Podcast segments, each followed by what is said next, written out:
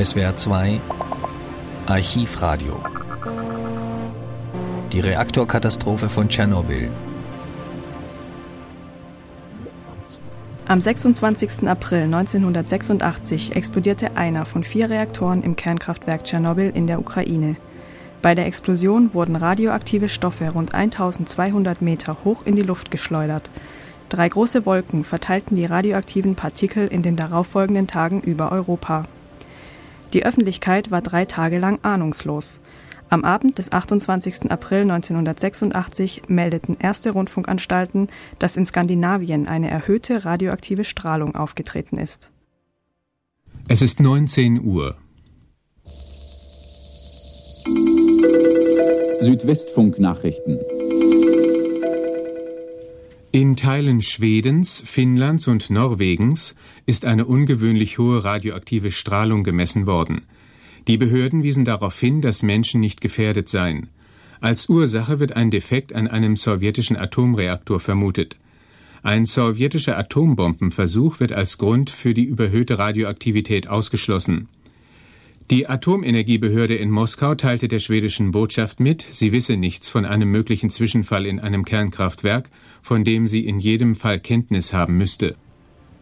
Aufgrund der Schwere des Unglücks, den Luftmassen, die immer weiter nach Westen trieben, und dem zunehmenden Druck der Weltöffentlichkeit konnte die Sowjetunion nicht länger dementieren.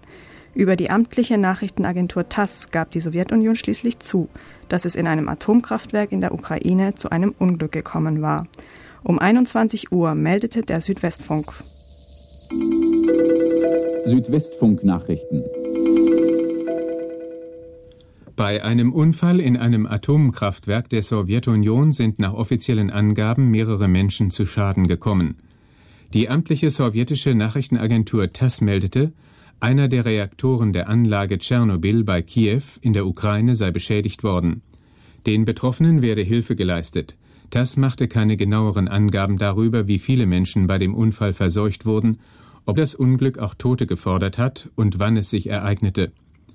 In dem Bericht wurde darauf hingewiesen, dass es sich um das erste derartige Unglück in der Sowjetunion handle, während es in anderen Ländern schon mehrfach ähnliche Unfälle gegeben habe. In diesem Zusammenhang wurde auf den nuklearen Unfall in dem amerikanischen Atomkraftwerk Three Miles Island im Jahre 1979 verwiesen. Die sowjetischen Medien berichten nur sehr selten über technische oder natürliche Katastrophen. Dies geschieht gewöhnlich nur, wenn es viele Verletzte und erheblichen Sachschaden gegeben hat. Skandinavische Stellen hatten bereits ein Reaktorunglück in der Sowjetunion vermutet, nachdem in den letzten Stunden von Dänemark bis Finnland eine erhöhte Radioaktivität gemessen worden war.